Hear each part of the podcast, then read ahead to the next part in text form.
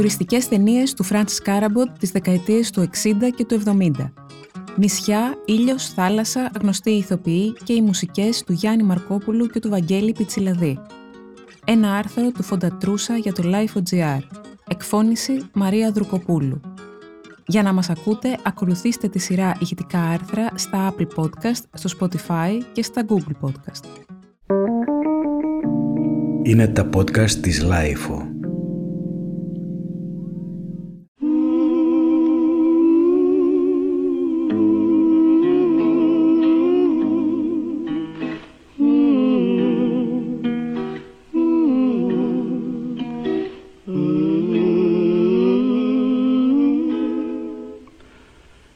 Αγαπώ, σ' αγαπώ, σ' αγαπώ.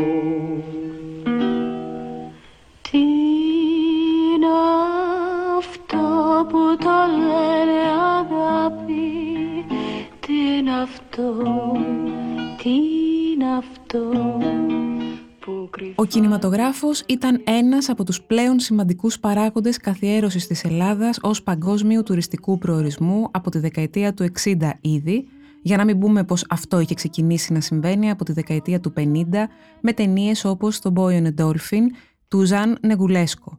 Χωρίς τον Never on Sunday του Ζιλντα Σεν και κυρίως χωρίς το Zorba the Greek του Μιχάλη Κακογιάννη, όλο εκείνο το πακέτο του ελληνικού τουρισμού, εκεί στο ξεκίνημά του, θα ήταν οπωσδήποτε χαμηλότερης έντασης. Φυσικά, οι ετήσιες καμπάνιες του ΕΟΤ με το διαχρονικό design των Φρέντι Κάραμποτ και Μιχάλη Κατζουράκη σε πόστερ, φυλάδια, προγράμματα κλπ. να πρωτοστατεί και να βραβεύεται διεθνώς, το Φεστιβάλ Αθηνών με τις τρανού βεληνικούς μετακλήσεις του, το Ράλι Ακρόπολης, η Διεθνής Έκθεση Θεσσαλονίκης, η αναπτυσσόμενη επιβατηγός ναυτιλία και αεροπλοεία, όπως και άλλα επιμέρους γεγονότα, ήταν εκείνα που θα έπλεκαν σιγά σιγά το μύθο της τουριστικής Ελλάδας σε ένα πρώτο υψηλό και κάπως κλάση επίπεδο. Κάτω όμως από αυτό το επίπεδο συνέβαιναν πολλά και διάφορα. Μία από τις βασικότερες μέρημνες του τότε ΕΟΤ ήταν να χρηματοδοτεί, ανάμεσα σε άλλα, και ταινίες μικρού μήκους ικανές να μεταφέρουν το μήνυμα της τουριστικής Ελλάδας σε κάθε γωνιά του κόσμου. Φυσικά, στις ταινίες εκείνες προβάλλονταν η ιστορία του τόπου, οι τέχνες από την αρχαιότητα έως τις μέρες μας, οι τοπικές γιορτές, η φύση, οι θάλασσες και τα νησιά μας και άλλα πολλά και όχι πάντα αμυγός τουριστικά. Μία από τις πιο παλιές τέτοιες ταινίες ήταν η Επίδαυρος του 1958 του Ρούσου Κούντουρου για να ακολουθήσουν από τον ίδιο η Αργολής το 1964 και η Κρήτη την ίδια χρονιά που ήταν βεβαίως έγχρωμες.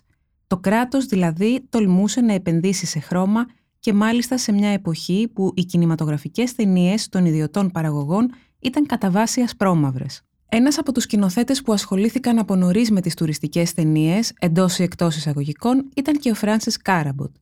Μάλιστα, μία από τις πρώτες ταινίες του, αν όχι η πρώτη, ήταν η 14λεπτη «Αναμνήσεις από την Ελλάδα» δικής του παραγωγής, που είχε καταφέρει να φτάσει μέχρι τις Κάνες τον Μάιο του 1965.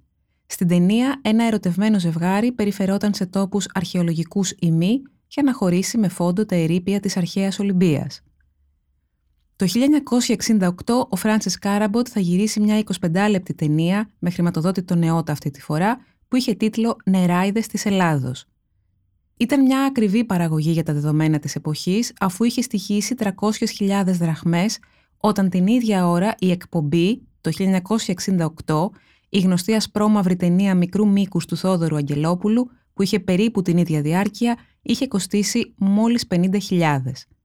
Το χρώμα, η ηθοποιοί, η πρωτότυπη μουσική και βασικά τα γυρίσματα σε 14 διαφορετικές ελληνικές τοποθεσίες που έφεραν την ονομασία Νεράιδα ήταν μεταξύ των παραγόντων που είχαν ανεβάσει το κόστος. Ένα πεντάλεπτο απόσπασμα αυτής της σπάνιας ταινίας ανέβηκε εσχάτως στο YouTube στο κανάλι Visit Greece. Χρηματοδοτημένη, όπω είπαμε, από τον ΕΟΤ, επί δικτατορίας, η ταινία Νεράιδε τη Ελλάδο μαγαρίζεται δυστυχώ από τα γνωστά χουντικά τσιτάτα που τα βλέπουμε φαρδιά πλατιά κάτω από την επιγραφή Κρατικό Αερολιμήν Αθηνών.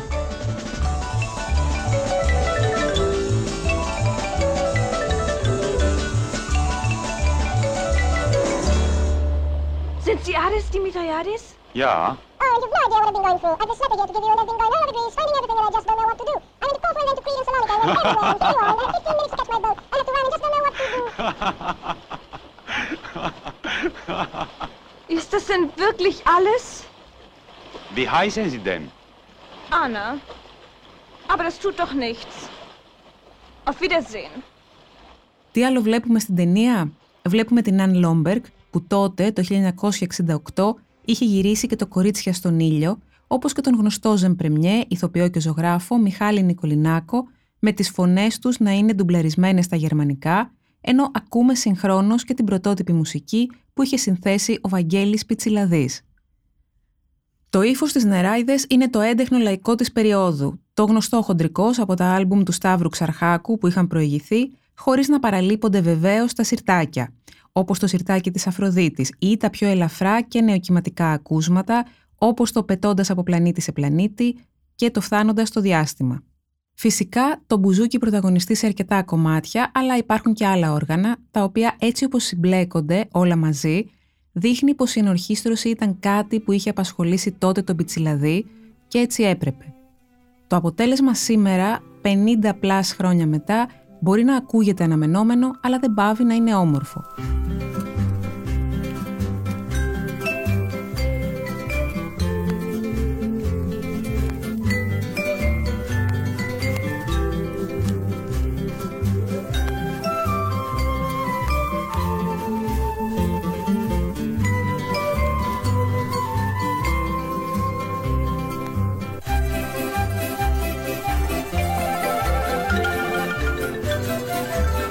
Την ίδια εποχή, το 1968, ο Φράνσις Κάραμποτ γυρίζει άλλη μια έγχρωμη 25 λεπτή ταινία που είχε τίτλο «Το λιμάνι του Πυραιός» και είχε χρηματοδοτηθεί από το Βασιλικόν Εθνικόν Ίδρυμα και την Προεδρία της τότε δικτατορικής κυβερνήσεως.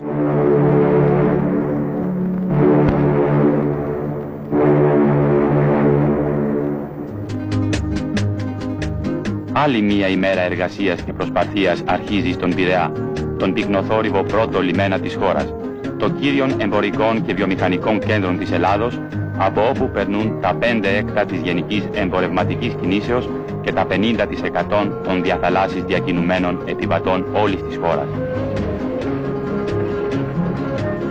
Πειραιές, των Εύρων της Ελλάδος. Πειραιές, η μεγάλη κυψέλη με τον γοργό ρυθμό. Η ταινία εξετάζει το λιμάνι του Πειραιά από την αρχαιότητα και τα μακρά τείχη έως τα πιο πρόσφατα χρόνια. Δίνεται βαρύτητα στη σύγχρονη εποχή, καθώς παρουσιάζεται ο Πειραιάς όχι μόνο ως μεγάλο εμπορικό και ναυτιλιακό κέντρο, μα και ως τουριστικό, με τις εγκαταστάσεις για τις θαλαμιγούς στο Πασαλιμάνι, τη Φρεατίδα και το Τουρκολίμανο και βεβαίως μέσω της σύνδεσής του από το κεντρικό λιμάνι με τα νησιά του Αιγαίου, την Κρήτη και το εξωτερικό.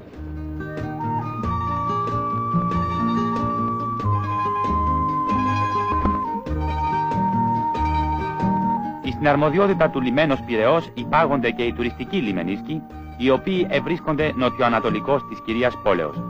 Εκατοντάδες πλοία αναψυχής εξυπηρετούνται κάθε μήνα εις των λιμενίσκων Ζέας ή Πασαλιμάνι, ως επίσης εις των προσφάτως αποπερατωθέντα με τα πλέον σύγχρονα μέσα τουριστικών λιμενίσκων Φρεατίδος και ιστογραφικών τουρκολίμανων.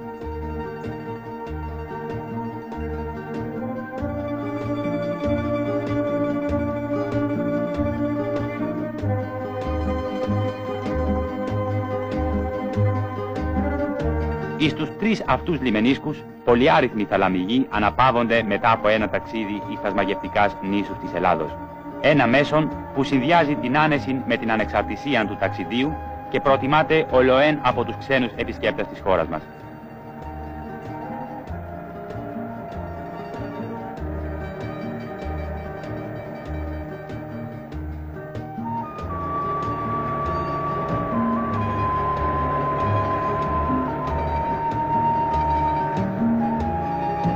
Για την αντιμετώπιση της καλύτερας εξυπηρετήσεως των τουριστών, κατασκευάζονται συνεχώς νέα έργα εξυπηρετήσεως και υποδοχής, όπως το αποπερατωθέν προ λίγων ετών εντευκτήριων υποδοχής υψηλών επισκεπτών εις το Δέλτα Φαλίδου.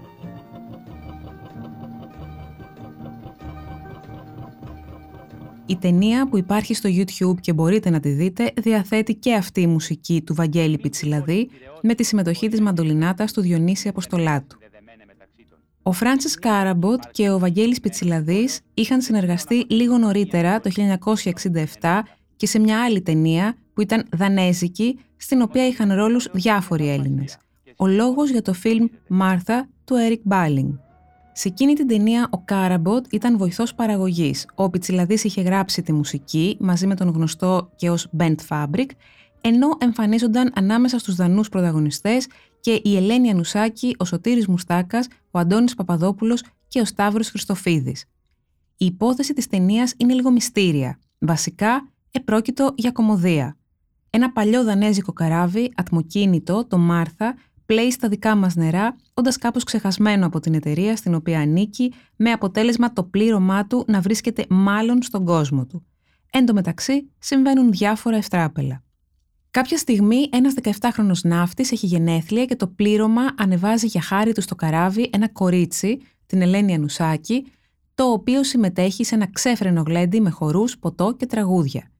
Και ενώ λοιπόν το πλήρωμα πορεύεται σε αυτή τη μακαριότητα, μια δουλειά φέρνει ξαφνικά τον πλειοκτήτη πάνω στο Μάρθα και από εκεί αρχίζει το μπέρδεμα. Ikke noget. Hvad skal det sige? Jeg er nødt til at signalere. Signalier! Nu kan det kraftnus besejre være nok! I skal da ud og hyle, hvilke brød jeg må bruge min damptrykte vandsangsskjald! Drøm det øverste smærke hernede!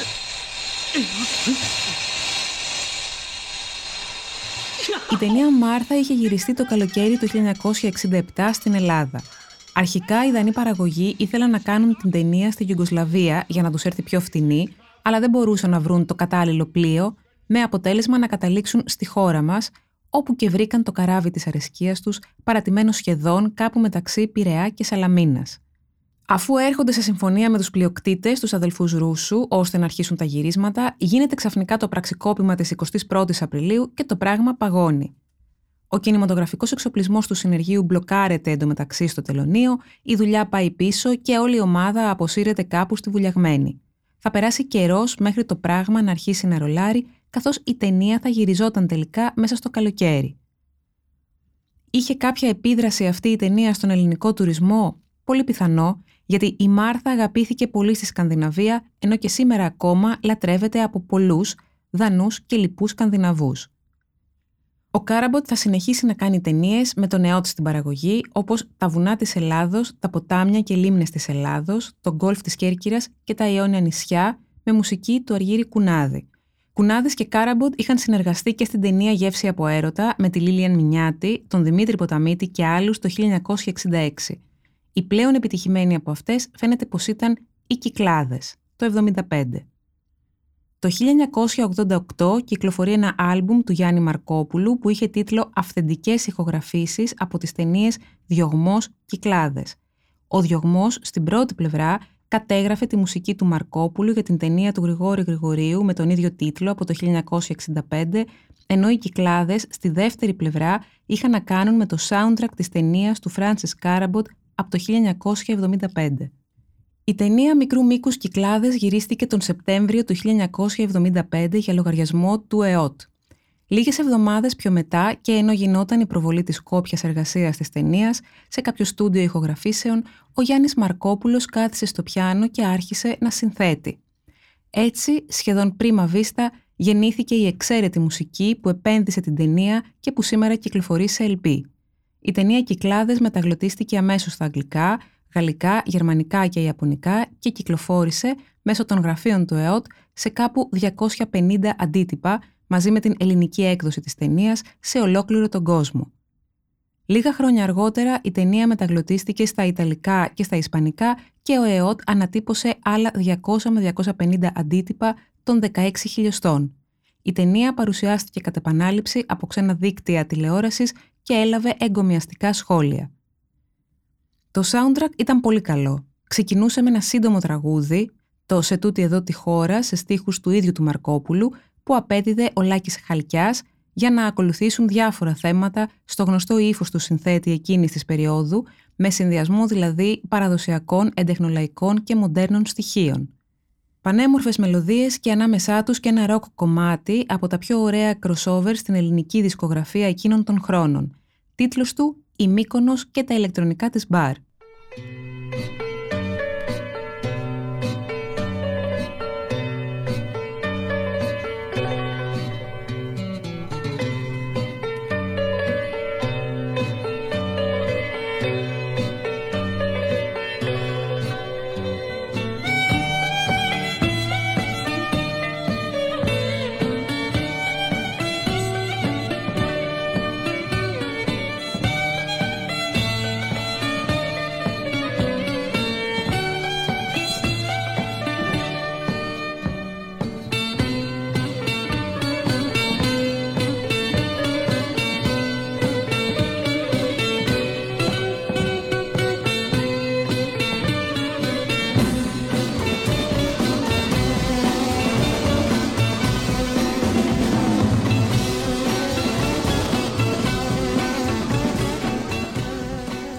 συνέβη μετά από όλα αυτά; Δύο χρόνια αργότερα, το 1977, ο Γιάννης Μαρκόπουλος θα έγραφε μουσική για την τηλεοπτική σειρά του BBC Who Pays the Ferryman, γνωρίζοντας τεράστια επιτυχία και φτάνοντας μέχρι τη θέση 11 του βρετανικού Top 40 στο τέλος του 1977, με το βασικό θέμα να μπαίνει σε δεκάδες τουριστικά compilations παραγωγής ΕΟΤ και άλλων, όλες τις κατοπινές δεκαετίες συμβάλλοντας αποφασιστικά στη γνωριμία του Βρετανικού και όχι μόνο κοινού με την Ελλάδα γενικότερα.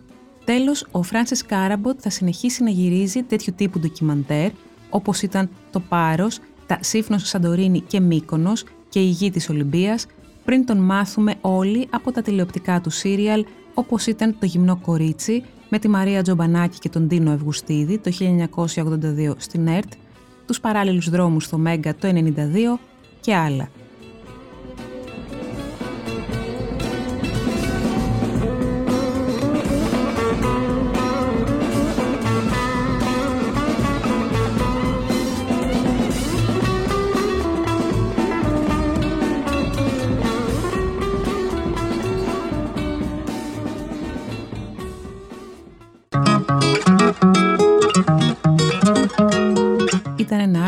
Άρθρο του Φοντατρούσα για το Life.gr.